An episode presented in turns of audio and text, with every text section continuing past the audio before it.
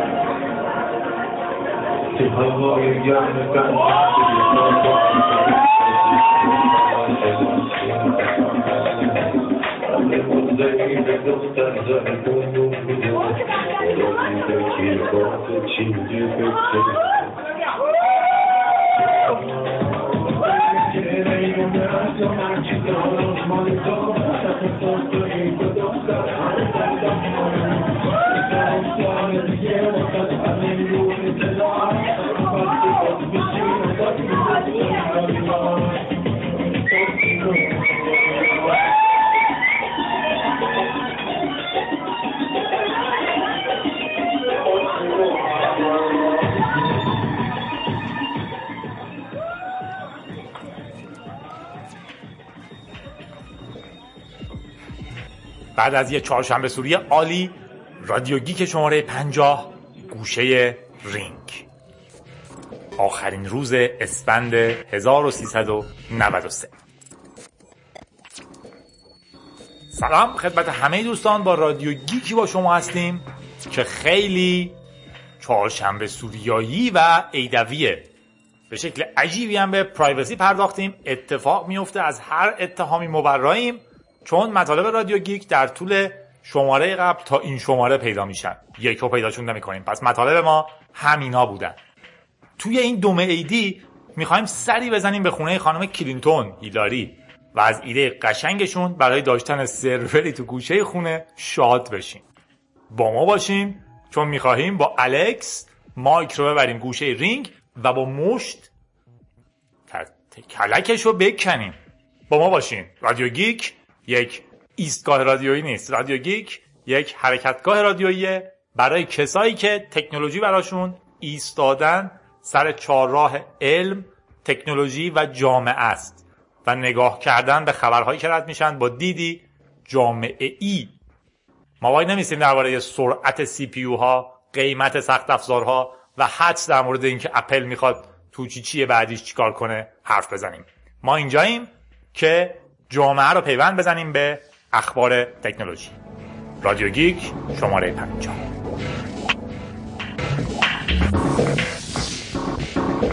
این رو هم بگم که این رادیو گیک رو ما در شرایطی شروع می‌کنیم که جادی دو آندویت فیلتر شده. دومین جدید بود. نمی‌دونم باید چی کارش کنیم. فدای سرمون. تا وقتی شما مبلغای خوب رو داریم هیچ خطری ما رو تهدید نمی‌کنه. یه چیزی هم آروم بگم در گوشتون. Www نه اشتباه گفتم. Https jadi.net با شماست. میریم سراغ اخبار. ای انار گندونم گل یاس تو گلدونم ای انار گندونم گل سرخ گلستونم ای عزیز تر از جونم بگو تو کی میای خونم توی چراغ ایوونم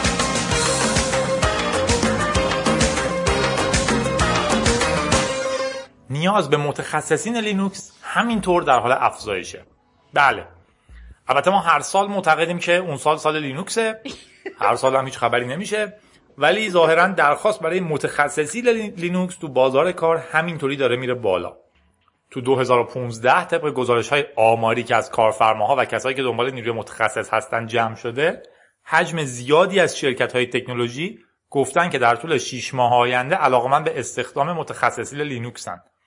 این مسئله از یک طرف به خاطر درخواست همیشگی و هر ساله متخصص لینوکسه و از طرف دیگه نکته حساس زیاد شدن سرویس های ابری و اینجور چیز هاست که یهو یه شتابی داده به اینکه همه متخصص لینوکس می‌خوان. الان خیلی از شرکت ها سرویس های ابری خودشون رو استفاده می‌کنن یا حتی دارن یا سرویس میدن. 42 درصد استخدام کننده ها گفتن که اگر کسی مهارت های OpenStack داشته باشه شانس استخدامش بسیار بالاست. 44 درصد هم گفتن که ترجیحشون استخدام کسیه که مدرک معتبری تو دنیای لینوکس داره. اینو نذاشته بودم برای تبلیغ. ولی یه تبلیغ می‌تونم لاش پخش کنم که ویدیوهای رایگانم رو تو اینترنت منتشر کردم می‌تونیم بگردین دنبال نمی‌دونم چی ویدیوهای آموزشی دوره کامل لینوکس LPI 101 توسط جادی. رایگان استفاده کنین. اگه امتحان دادین خوشحال میشم. خبر بعدی. کشف استخوان فک حلقه مفقوده. یه شعری در باب حلقه مفقوده بود. بذاری من سعی کنم پیداش کنم مال شهریار بود. بعد چون خیلی سب کنین سب کنین نکردی آدم گل دادی بر بادم گل. به دام عشقت آخر ز پا افتادم گل. شدی سیادم ای گل برو تو رو نمی‌خوام سراغت نمیام. خدا بیتابی دل چقدر سخته برام چقدر سخته برام.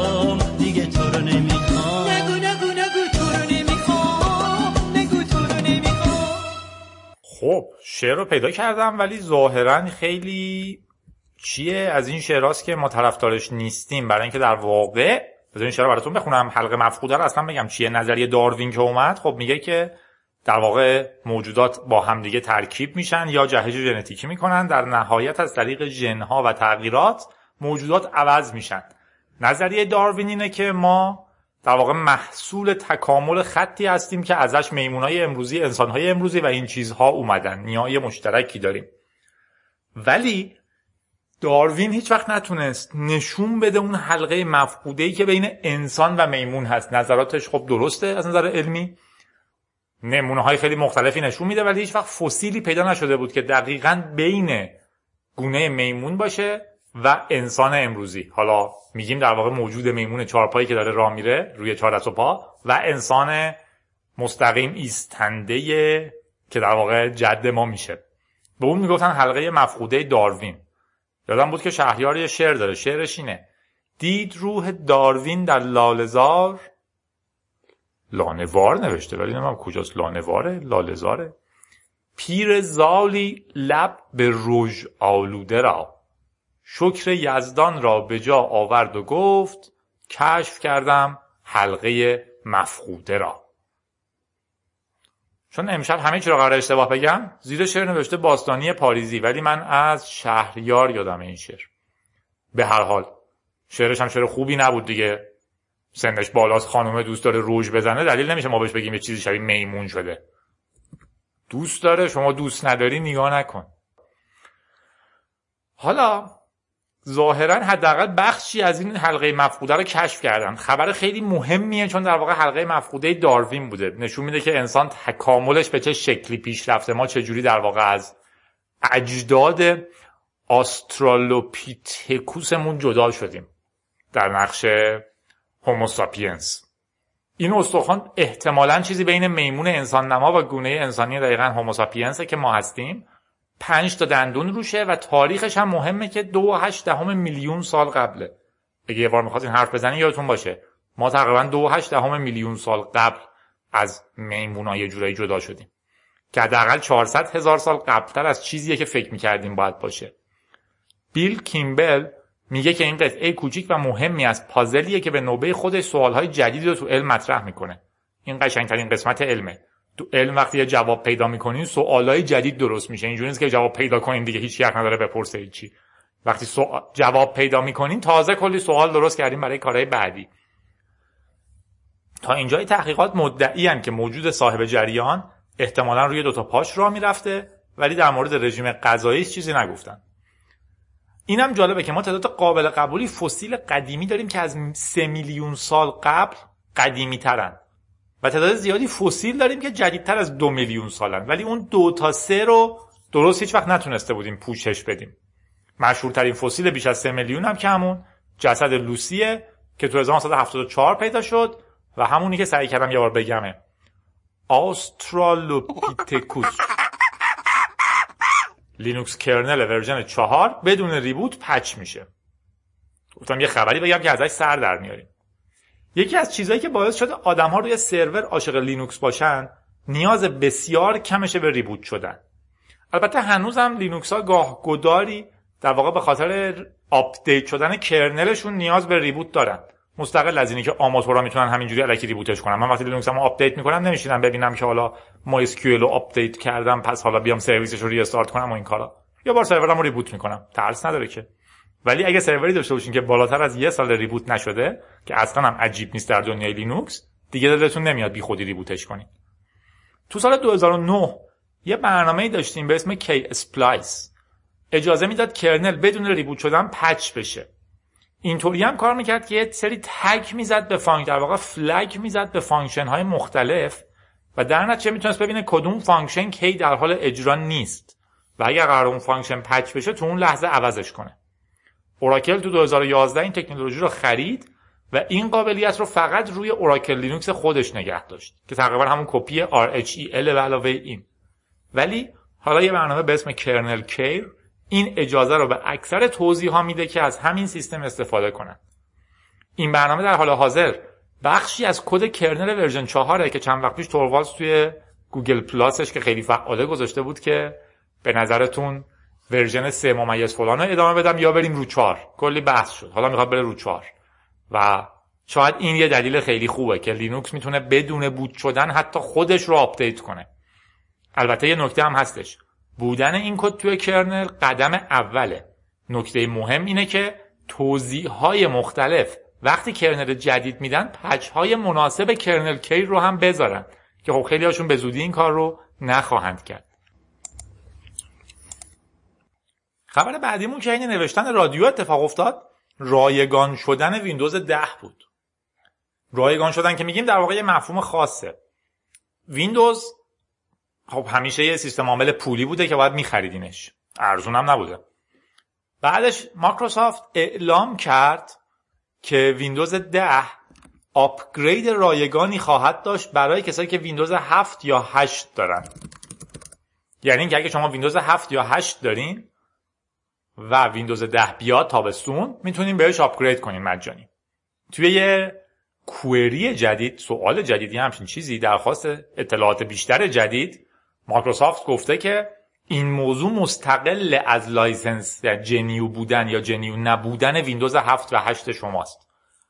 دقیقا مایکروسافت میگه هر کسی که یک PC سازگار داشته باشه که روش ویندوز 7 یا 8 می‌تونه رایگان به ویندوز 10 upgrade کنه.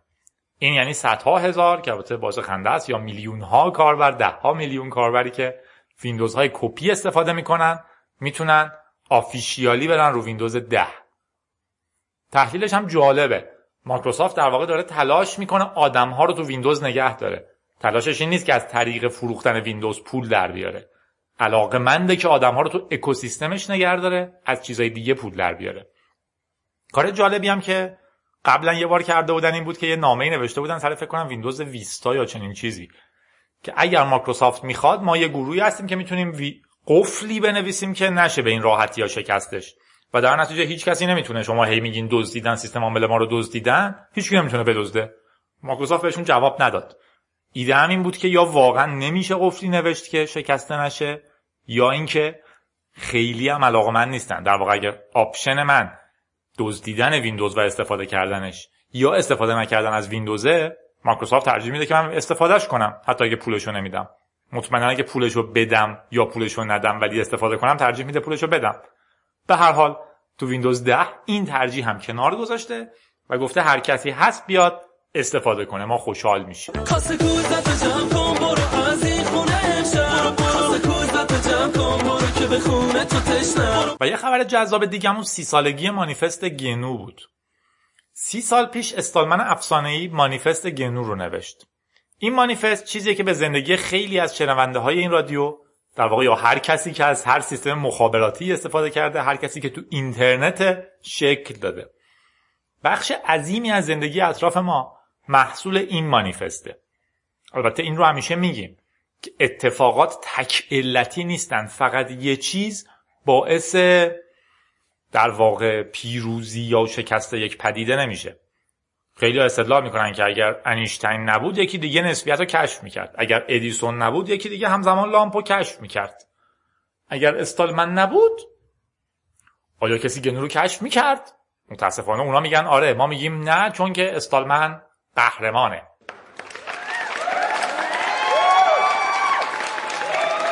و ما هم خوشحالیم که تو دنیای آزاد همراهشیم.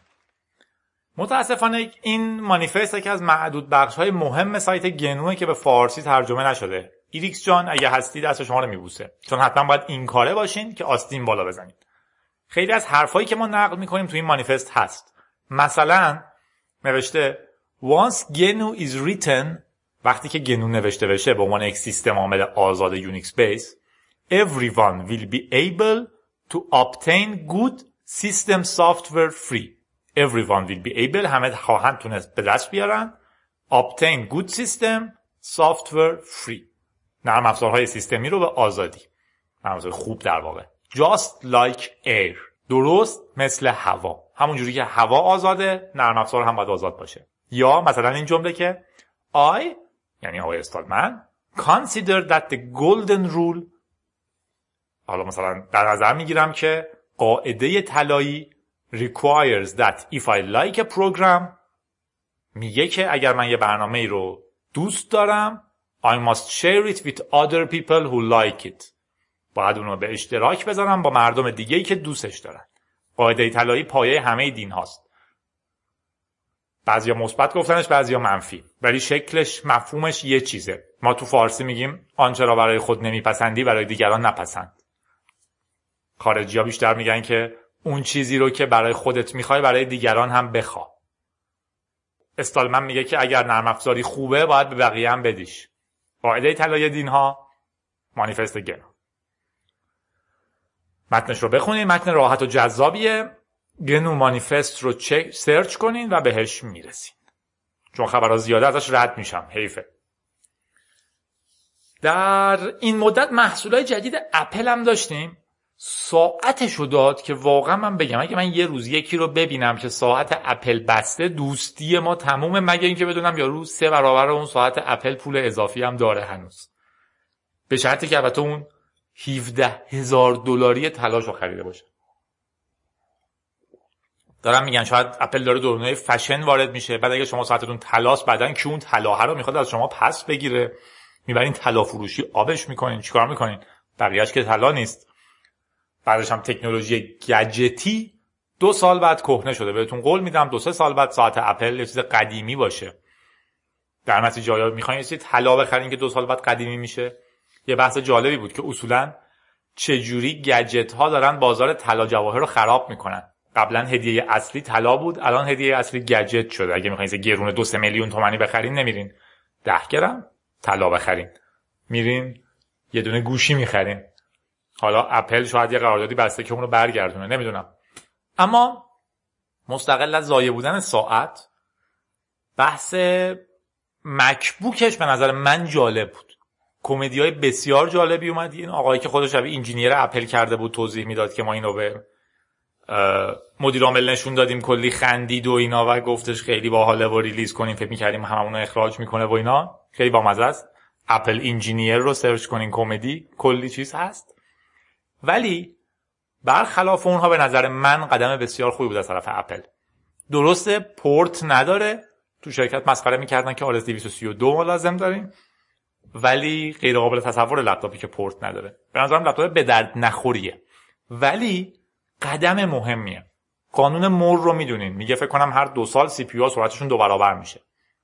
شرکت اینتل که می‌خواد با این قانون پیش بره میگه ما یه استراتژی الاکلنگ داریم. حالا اگر درست بگم ایده اصلی رو شما بگیرید. میگه که ما هر سه نسل CPU که می‌خوایم بدیم برای اینکه بتونیم سرعتش رو دو برابر کنیم سعی می‌کنیم فرکانس کاریش رو دو برابر بیشتر کنیم. این کار رو انجام میدیم. دو سال بعد که می‌خوایم CPU جدیدمون رو بدیم دیگه اونو کاملا بیخیال میشه میگیم OK فرکانس ما اینه. ما سعی می‌کنیم دو برابر مدار جا بدیم تو بردمون بعد دیگه مدار رو بیخیال میشیم دو سال بعد این. یعنی هی یه پله یه پله میریم بالا دو برابرش می‌کنیم. استراتژی الاکلنگیه. اگر من بخوام هر دفعه همه چیشو همزمان بهتر کنم نمی‌تونم. تکنولوژی قدرتشو نداره. ولی اگه دو سال فقط تمرکز کنم رو تعداد IC هام می‌تونم.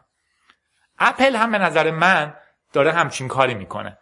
در واقع کاری که اپل داره می‌کنه اینه که یک استاندارد جدید برای device می‌ذاره. خودش رو مجبور می‌کنه که من می‌خوام 900 گرم باشم زمانم هنوز درست باشه باتریم هم خوب باشه. حالا وقتی این device رو داد بسیار device مهملیه. هیچی پورت نداره. اگه مگه اینکه به اون پورت مهملی که باید 70 دلار دیگه پول بدیم که یه دونه یو اس و یه دونه وی جی بهمون بده میگیم پورت بحث مستقلیه. ولی از نظر من هیچی پورت نداره. و کیفیت دوربینش وحشتناکه CPU غیر قابل تصور ضعیفن. اما یه استاندارد جدیده یه اندازه جدیدی از لپتاپ رو معرفی کرده. واقعا شاید دو سال بعد update ی که روش میده چیزی باشه که منم حتی بگم okay کیفیتش خوبه. در واقع همون استراتژی الاکلنگه. توی یک پله یه استاندارد جدیدی از ابعاد و وزن و کیفیت ساخت رو معرفی می‌کنه تو پله بعد spec اشو می‌بره بالا. همون اتفاقی که با ایر هم افتاد. در مورد دوربینش اما چون در واقع فکر کنم از موبایل ضعیفتره کل لپتاپ دوربینش هم یه دوربین 480 p روش گذاشته. غیر قابل تصوره. یعنی مال نوکیا قدیمی ها فکر کنم از این بهتر بود. فرید از پیما از شرکت معظم آتیتل یه نظری داد که من اصلا بهش فکرش نیفتاده بودم و به نظرم بسیار ایده درستیه. اونم اینه که گذاشتن دوربین بزرگترش کاری نداره. فقط کافیه کیفیت بالاتری از دوربین رو به جای این دوربین نصب کنین. همه چی عین قبله. به جز CPU کامپیوتر. CPU این اپل بسیار ضعیفه. در حالی که خب از سیستم عامل آخر اپل باید استفاده کنه. سیستم عامل آخر اپل هم کلی feature ویدیویی داره. مثلا حین چت شما می‌تونین پشتتون یه تصویر بندازین و از این کارا. در واقع باید بتونین اون تصویر رو process کنین. و احتمالاً این CPU حتی اگر بتونه یه تصویر بزرگ رو process کنه دیگه همزمان بقیه چیزها از کار میافتن. واقعا ممکنه دلیل عجیب ضعیف بودن دوربین این باشه که تصویر کوچیکی رو تحویل سیستم عامل بده که اگر یکی داشت مثلا چت صوتی می‌کرد چت صوتی تصویری می‌کرد اون process تصویر رو چیز دیگه تاثیر بدی نذاره بسیار نظر هوشمندانه ایه و من خیلی ازش خوشم اومد. آخرین خبرمون درباره حزب دزدهای دریایی که به تبدیل به بزرگترین حزب ایسلند شده.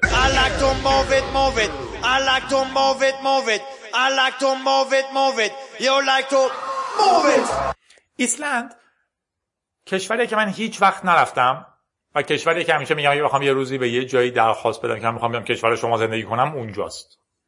حالا یه دلیل دیگه هم براش دارم. حزب دوستهای دریایی ایسلند حالا بزرگترین حزب این کشور شده. سرشماری حمایت از احزاب بین 13 تا 18 مارس انجام شد و نتیجهش نشون میده که حمایت این حزب بسیار بالا رفته تقریبا دو برابر شده و حالا با 23 ممیز 9 درصد حمایت تو رتبه اول تمام احزاب کشور باستاده البته رقابت بسیار فشرده است. حزب دوم که حزب مستقل ایسلنده حمایتش 23 ممیز 4 یعنی فقط نیم درصد این بالاتره. ولی کماکان برای یه حزبی که تو سال 2012 تأسیس شده بسیار بسیار غیرقابل تصوره.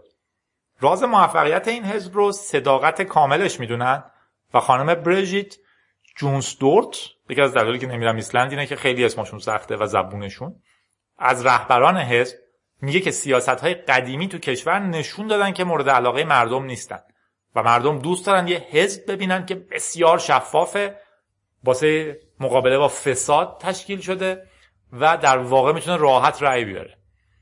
یا آقایی به اسم ریک فالکوینگه که از بنیانگذاران حزبه و خب وقتی حزب دزدان دریایی رو دارین یه سری آدم کامپیوتریه که به خنده به خودشون میگن پایرت که پایرسی خیلی بد حساب میشه میگن نما هستیم افتخارم می‌کنیم.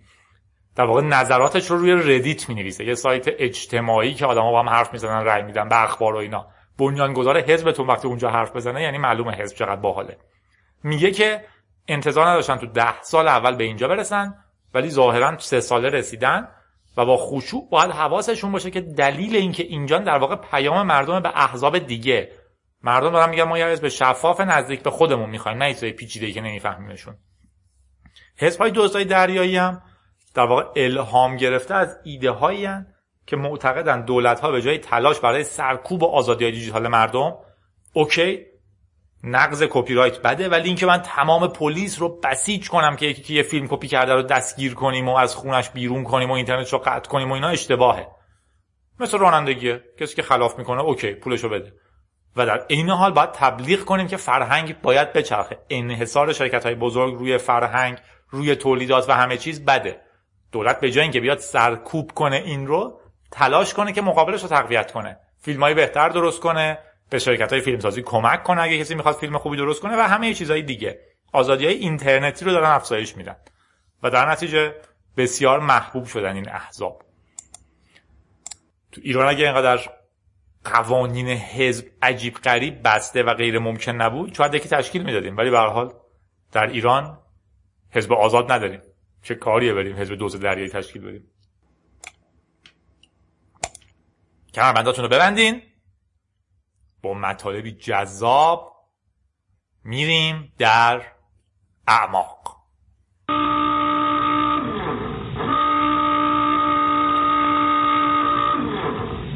Dive, dive. مطلب اولمون از دن گیلموره با عنوان تکنولوژی شخصی سیاسی است. Personal technology is political. این is political یه شعار عمومیه. مثلا میگن زندگی خصوصی سیاسی است. فمینیستا میگن. بحث اینه که تو نمی‌تونی من بگی که تو دعوای با شوهر تو چرا مطرح کردی با یکی دیگه. اینی که تو خونت یا رو کتکت زد و نباید بیای بیرون بگی. اتفاقا اینا چیزی که به جامعه ما شکل میده. دن گیلمور هم تو این مقاله دن گیلمور آدم بسیار بسیار مهمی توی حوزه تکنولوژیه. نویسنده اصلی سن خوزه فکر کنم بهش بگیم سن جونز که نمیگن. سن جوز سن خوزه مرکوری نیوزه و دقیقا توی سالهای طلایی dot com که یه انفجاری در هر شرکتی بود که تهش dot com داشت و همه پول دار می شدن و همه اینترنت داشت رشد می کرد یکی از اولین خبرنگارهایی بود که به مک سویچ کرد و خب ستونهای تکنولوژیش بسیار محبوب و مشهوره. اون حالا کاملا اومده سراغ نرم افزار آزاد از مک اومده بیرون اوبونتو رو روی ThinkPad داره و Cyanogen رو روی گوشیش. گیلمور توی مقاله جذاب توضیح میده و اشاره می‌کنه به سیاست تکنولوژی. متن قسمتی از مقالش اینه. کنترل داره دوباره به مرکز حرکت می‌کنه. کنترل داره میره توی مرکز. جایی که شرکت های قوی و دولت ها می‌تونن گلوش رو بگیرن و فشارش بدن.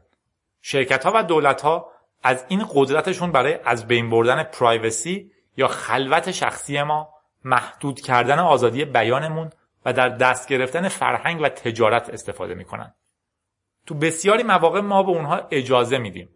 در واقع ما آزادی خودمون رو به راحتی مبادله می‌کنیم. اما خیلی وقتها هم ما اصلا متوجه نمیشیم این اتفاق در حال اتفاق افتادنه. ما آگاه نیستیم نسبت به اینی که حقوقمون رو داریم تفویض می‌کنیم به دولت ها و شرکت های بزرگ. ابزارهایی که من حالا استفاده می‌کنم در واقع منظورش نرم آزاده تا حد ممکن مبتنی بر ارزش های اجتماعی هستند و نه ارزش های شرکت های بزرگ. این ابزارها توسط مردم برای استفاده شدن توسط مردم درست شدن. نه توسط شرکت های بزرگ برای کسب سود و به دست آوردن کنترل. دقت کنید من از فانتزی های پارانویایی حرف نمی‌زنم. پارانویا بیماری اینه که غیر واقع رو به عنوان واقع می‌بینن بد بینن فکر می‌کنن همه براشون نقشه کشیدن. میگه من یه سری تخیلات پارانویایی ندارم. میگه که من دارم فضای دنیای تکنولوژی رو به شما نشون میدم.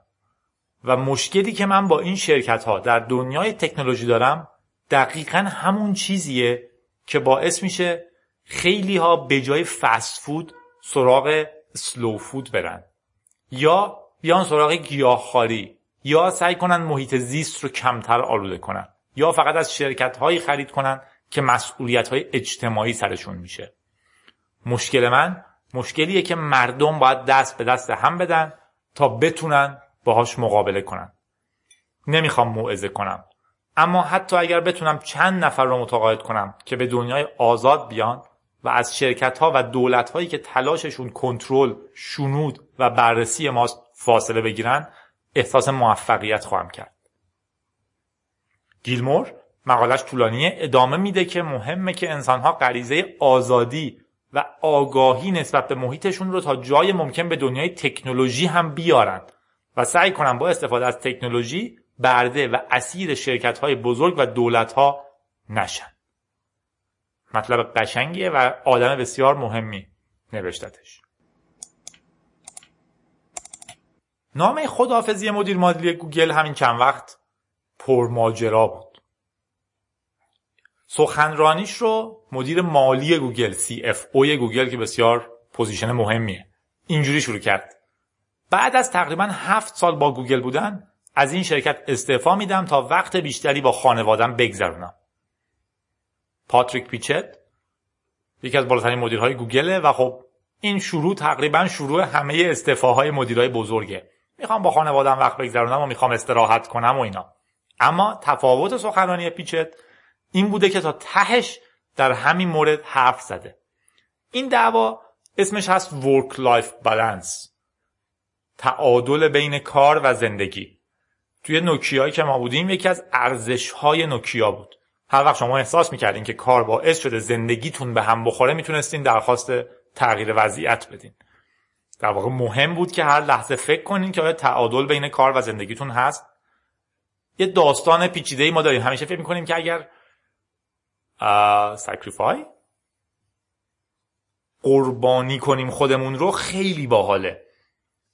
من برام عجیبه. از زمان جنگ اینجوری تعریف می‌کنن که رفتیم جبهه. اصلا گشنه نه غذا می‌رسید نه مهمات ولی ما مبارزه کردیم.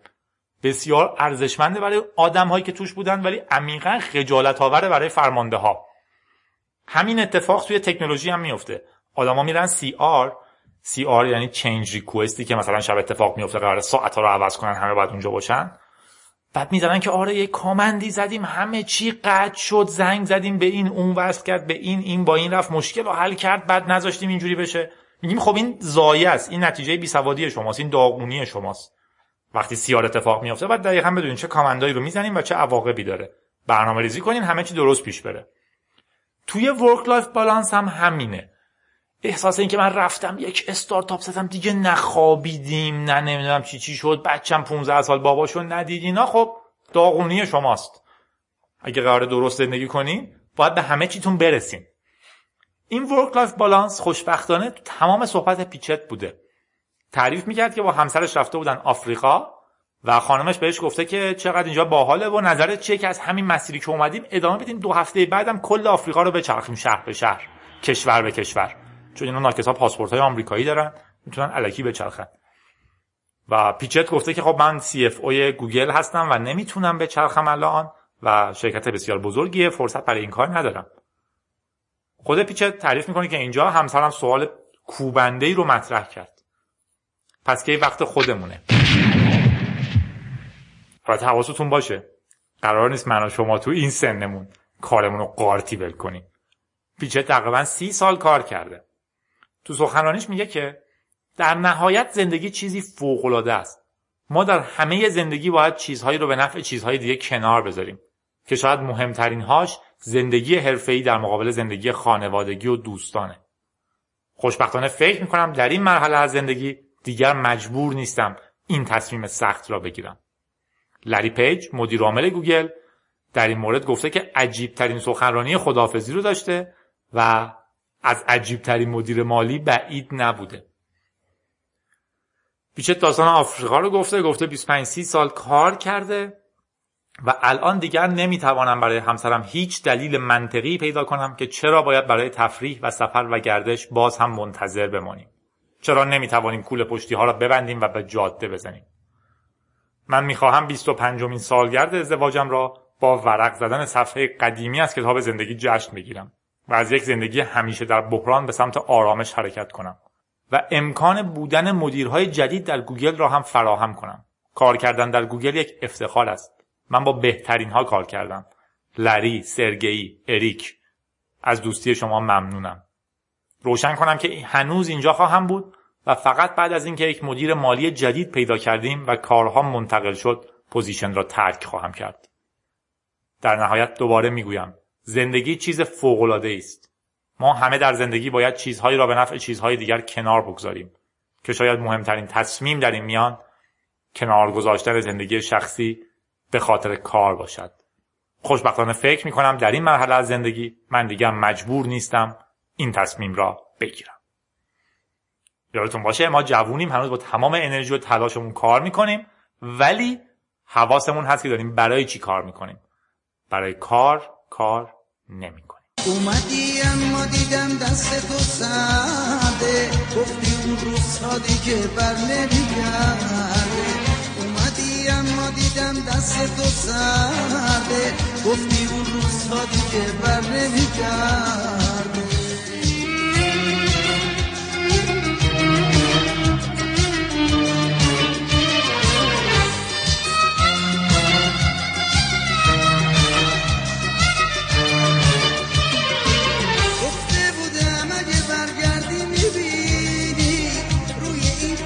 تلگرام اسم تو بوده. قصه اومدنت باز منو تنها. توی این تاریکی شبها نشونده. بی تو موندن لحظه جهر منه. صبر عیوب زمان صبر منه. خونه بی تو خونه نیست قبر منه. بیا تا روزای خوبم بیا. دست من گرمیه دستاتو می‌خواد. همه تو تونم آتی کلینتون چیکار کرده؟ نمی‌دونم این آمریکا دیوونه خونه است واقعا. یعنی یه کارایی می‌کنه آدم میمونه. اون سوتیایی که بوش میدن بعضی موقع میگه شاید واقعا مخصوصنه مثلا چون تو رسانه مطرح میشن براشون رأی میاره بین طرفداراشون. نمی‌دونم. وزیر خارجه آمریکا خانم هیلاری کلینتون ایمیل سرور شخصی خودشو داشته. واقعا. یه دلایلی پشتش هستا. مثلا اینکه میگه تو آمریکا خبرنگارا حق دارن درخواست آزادی اطلاعات بدن و بگن OK در فلان مورد ما لازمه بدونیم که وزیر امور خارجمون چی گفت. واقعا ایمیلاش باید منتشر بشه. یا مثلا چه می‌دونم سازمان ها با هم کشمکش می‌کنن. هیلاری کلینتون تو امور وزارت, امور خارجه ممکنه نگران باشه که اف بی آی ایمیلاشو چک کنه. ولی آخه این چه کاریه؟ البته یه نکته هم بگم. اصولا تو دموکراسی ایده به اینه که دموکراسی هرم نیست. شما چون وزیر امور خارجه این نباید بگین که منو چک نکنه. دموکراسی یه شبکه است. اینجوری نیست که من چهار سال یه بار دیکتاتورم رو انتخاب کنم. اینجوری نیست که من چهار سال یه بار بگم فلانی شاهه برای چهار سال بعد. یک عالم سازمان هستن. اصلا دلیلی که اف بی آی دسترسی داره که ایمیل های هیلاری کلینتون رو چک کنه یا رسانه ها اجازه دارن درخواست بدن که بدونن در فلان سال هیلاری کلینتون در مورد مذاکرات با ایران چی گفت؟ اینه که معتقدن این کار دموکراسی رو حفظ می‌کنه و معتقدن دموکراسی کشور رو پیش می‌بره. برای خنده نیست که آمریکای جنایتکار شده نفر اول جهان. برای اینکه این آزادی ها توش بوده. ولی واقعا فرض کنیم من یه آدمی هم که نمی‌خوام این کار رو جوابگو باشم. راه مقابله وزیر امور خارجه آمریکا این بوده که تو خونش یه سرور ایمیل راه بندازه و از اون استفاده کنه. اولیش که گفتم؟ این اصولا خلاف قوانین شفافیت آمریکاست یعنی دلیلی که دسترسی دارن به ایمیل های کلینتون این نیست که فضولن. دلیلش اینه که معتقدن ما حق داریم رؤسامون رو هم کنترل کنیم. مردم یه زمانی باید حق داشته باشن از محتوای ایمیل های رسمی کشورشون مطلع بشن. سازمان ها هم باید بتونن که سازمان های دیگر رو کنترل کنن. در واقع اینا هی زبدری اصلا استقلال قوا که میگن ما هم علکی حرفشو می‌زنیم در حالی که همه برادر رو گشتیم رئیساشون اینه که در واقع رو همدیگه نظارت کنن. وقتی همدیگه رو کنترل می‌کنن باعث میشه که هیچ کسی قدرت بیخودی نگیره دیکتاتوری به وجود نیاد. از اون ور اصلا بحث تکنیکی فقط. کلی سازمان جاسوسی آمریکا و NSA و امنیت ملی و اینا خرج می‌کنن. پروژه دارن مثل پروژه انیشتین که در واقع تمام کارش دیولوب کردن چیزهای برای تشخیص اتک ها به این سرورها و غیره. بعد شما همه اینا رو بیخیال شین ادمین شخصیتون تو خونتون ایمیل سرور راه بندازه. باز بعضی حتی مسخره می‌کنن میگن اگه گوگل و یاهو بود می‌شد گفت که حداقل ادمینای درست حسابی دارن. ولی گزارش Associated Press میگه که واقعا سرور ایمیلش تو خونه بوده. fun تر از اون وقتی بود که whois گرفتن. domain ایمیل های خانم کلینتون clintonemail.com بوده که از یه domain فروش مستقل یعنی Network Solution خریده بودنشون و یه هکری تو گوسی به اسم Guccifer. مشهور بود که در 2013 اینو هک کرده. کلا اون Network Solutions رو. کاملا اجازه میده که حمله کننده علاوه بر خوندن ایمیل ها به اسم کلینتون ایمیل بزنه یا هر چی. رسما هیچی نمیشه گفت. یعنی دیوونه خونه است. چه می‌دونم؟ عیده حداقل بریم برای عید.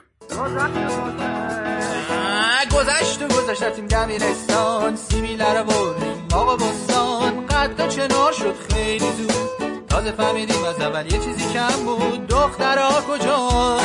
چرا دخترها جدا؟ مگه ما فرق داریم؟ ما هم درد سر داریم. توی راه مدرسه می‌بینم یکیشونو. ما تو قرمزه داره می‌کشه منو.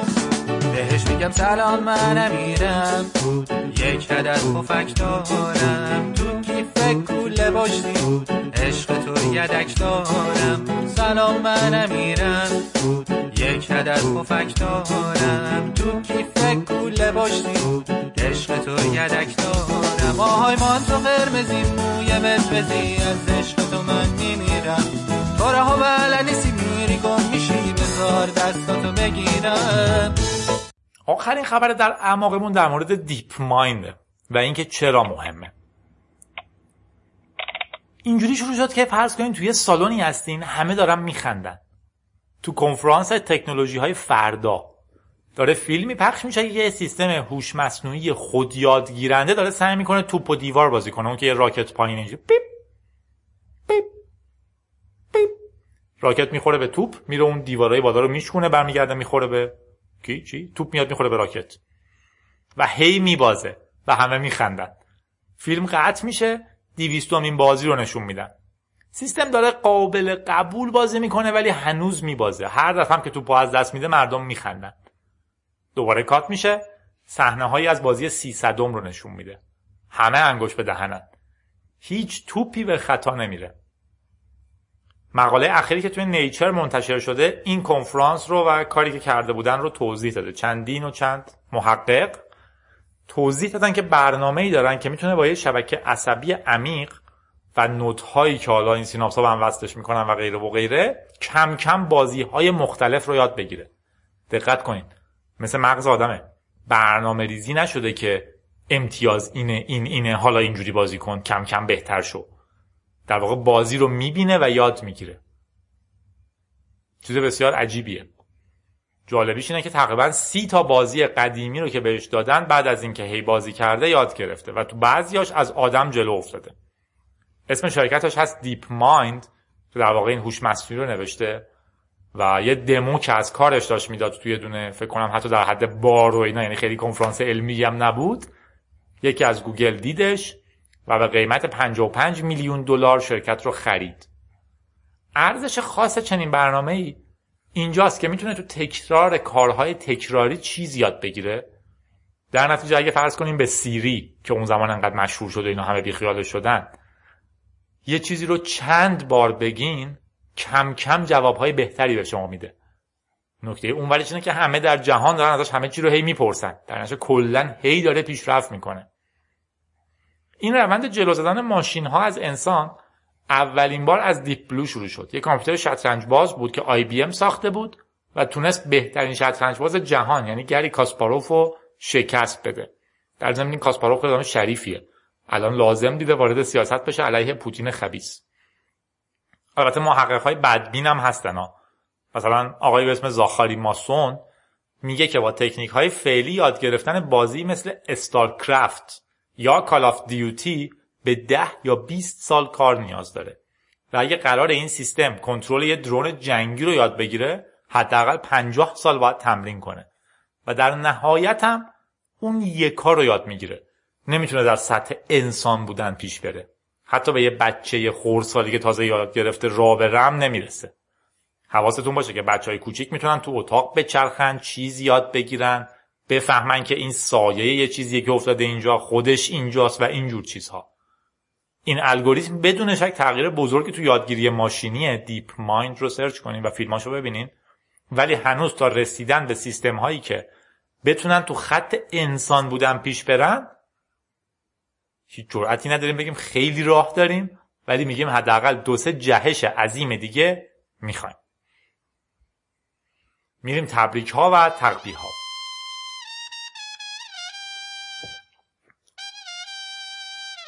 در بخش تبریک ها و تقبیه ها بخش غمانگیز نیست واقعا.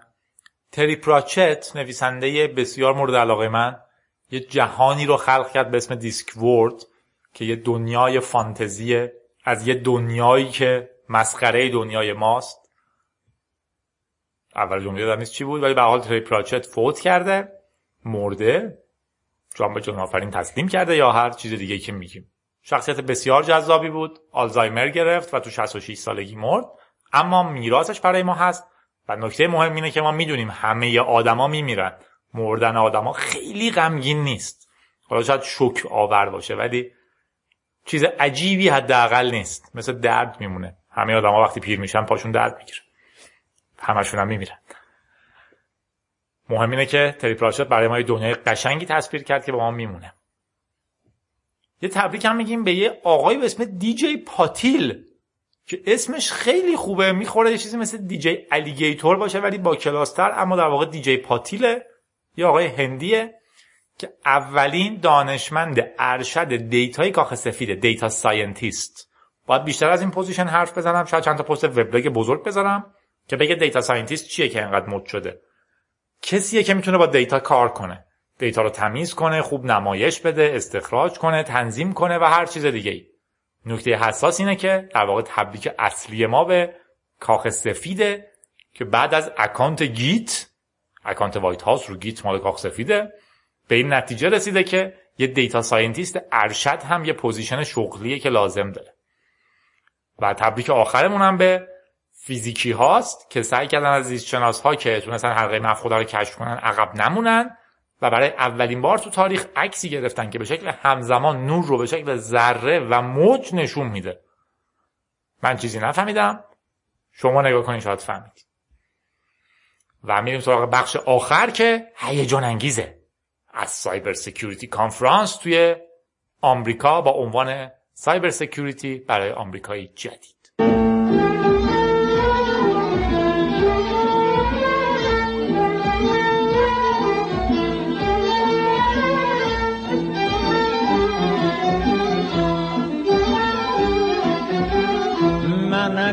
صاحب حیکلی عجیبم سی چهل سال فقط به فکر جیبم. کمی عوام فریبم منم اون کسی که با من بسی مرد و زن عنیس است. خونم تو شهر نیست است. حقیر دعا نویس است. حقیر دعا نویس است. بله همونطور گفتم تو بخش آخرمون کنفرانس واشنگتن دی سی با عنوان cyber security برای آمریکای جدید رو پوشش میدیم که توش الکس استاموس مدیر اطلاعات یاهو در واقع CIO یاهو مدیر NSA یعنی مایک راجرز رو می‌بره گوشه رینگ با دو سه تا بکس محکم بهش میفهمونه که چرا شنود به نفع دیکتاتور نیست و چرا مردم باید حق داشته باشن اطلاعاتشون خصوصی بمونه. الکس دریا سالار ممنونیم از ارائه شما. من الکس استاموس هستم و CISO یاهو. به نظر می‌رسه شما موافق رئیس کامی هستین که میگه ما باید در نرم افزارهامون درهای پشتی و مراکز ورود به این منظور درست کنیم که دولت آمریکا بتونه رمزها رو باز کنه. مایک. البته این برداشت و جمله بندی شماست. الکس نه. من فکر می‌کنم بروس شنیر اد فلتون و همه در واقع جمع بهترین متخصصین رمزنگاری جهان با من موافقن که شما چنین درخواستی دارین ولی ما نمی‌تونیم توی سیستم های رمزنگاریمون در عقبی کار بذاریم. مثل این میمونه که توی شیشه جلوی بادگیر توی ماشین مثلا با دریل یه سوراخ درست کنیم برای مواقع اضطراری. من هم متخصص رمزنگاری کافی توی آژانس امنیت ملی دارم. الکس. اتفاقا من با اونها هم حرف زدم و گروهی از اونها هم با من موافق هستن. ولی مایک. بله. مثل اینکه اصلا ما کلا حرف هم دیگه رو قبول نداریم. ها ها ها ها ها. الکس. ما به این نتیجه خواهیم رسید که توافق نداریم. در صورتی که ما بخوایم برای دولت آمریکا در پشتی یا کلید طلایی یا در واقع یه اشکال امنیتی تو الگوریتم های رمزنگاریمون بذاریم. آیا میپذیریم که بقیه هم؟ دقت کنیم که ما یک ممیز سه میلیارد یوزر در جهان داریم. آیا میپذیریم که برای بقیه هم باید این کارو بکنیم؟ مثلا برای دولت چین برای دولت روسیه برای دولت عربستان سعودی اسرائیل که البته ما بهش میگیم اشغالگر و فرانسه. آیا این کشورها هم باید در عقبی داشته باشن تو سرویس ما؟ مایک. پس من نه نه منظورم اینه که شیوهی که شما سوال رو مطرح می‌کنین سعی کردین جواب رو هم توش بذارین. الکس. خب من اینطوری می‌پرسم. آیا شما میپذیرین که ما باید برای کشورهای دیگه هم علاوه بر آمریکا در عقبی بذاریم؟ مایک. نظر من آه، ببینین من میگم این کار از نظر فنی عملی نیست. در واقع عملیه ولی ما باید براش چارچوب بذاریم. من اینو میپذیرم. من نمیگم که دقیقا FBI یا NSA باید تعیین کنه کی به چی دسترسی داشته باشه. ولی بالاخره میشه این رو تو پروسه قانونی مشخص کرد. باید قانون اینو بگه. ما هم باید به نتیجه برسیم البته. من میپذیرم که تبعات بین المللی داره. ولی می‌تونیم راهمون رو پیدا کنیم. الکس پس شما معتقد هستین که اگر کشورها قوانینی در این مورد تصویب کنن ما باید برای تمام کشورها در عقبی بذاریم تو اطلاعاتمون. مایک. من فکر می‌کنم خواهیم تونست تو این مورد به نتیجه برسیم. الکس. و من معتقدم روسها و چینی ها هم دقیقا نظری مشابه شما دارن. اونها هم میگن می‌تونیم به توافق برسیم و اگر قانونی در کشورمون تصویب کنیم یاهو موظفه که در پشتی بذاره که چین و روسیه و هر کشور دیگه که قانون تصویب کرده هم بتونه به اطلاعات همه این کاربران دسترسی داشته باشه. مایک. من یه بار گفتم ما می‌تونیم در این مورد بعدا با هم به نتیجه برسیم. الکس. اوکی. خوشحال شدم با شما صحبت کردم. دریا سالار. ممنونم. و این بود گفتگو شما نمی‌تونین یه قفل امن درست کنین که یکی بتونه هر وقت خواست بازش کنه. اگر یه نفر بتونه قفل امن شما رو باز کنه هر کس دیگه هم می‌تونه. ما نمی‌تونیم توی شیشه جلوی ماشینمون یه سوراخ درست کنیم که اگه یه موقعی هم لازم بوده که برامون یادداشت بندازه تو بندازه تو از اون تو. رمزگذاری یا صفر یا یک. خوش باشین و خورم.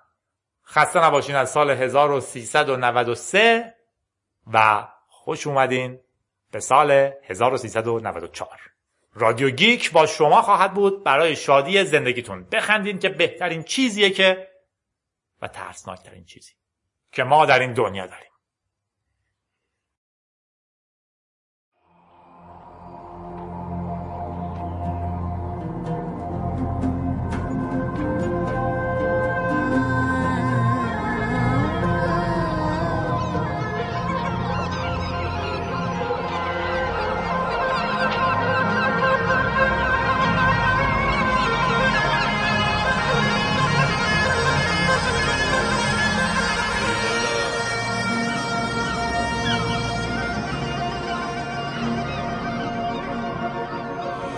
تو هوای گرم بندر توی بازار خورم شر دیدنت با ناشناسی نفسم در نمیاد. قلب ما ضعیف دختر داره بوم بوم می‌زنه.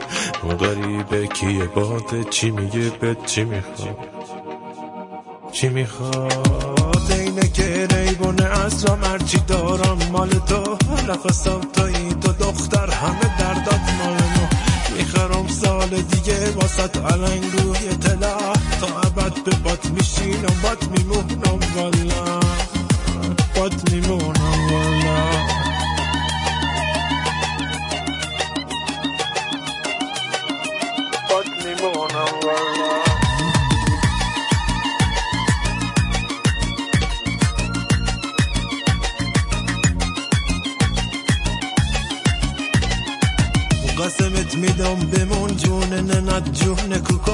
قربونت برم الهی قربون جفت چشات اگه پولامو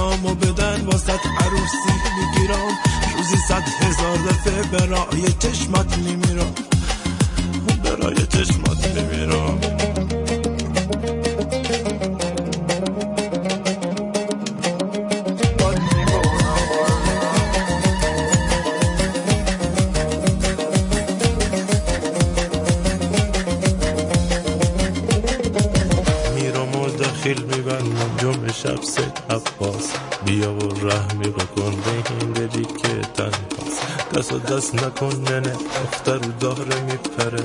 مرگم و کاری بکن شما داره می‌بره. اینه که ریبونه اسرام هرچی دارم مال تو نفسم توی تو دختر همه دردات مال ما. می‌خرم سال دیگه واسط علنگ روی تلا تا ابد به بات میشین و بات میمونم والا.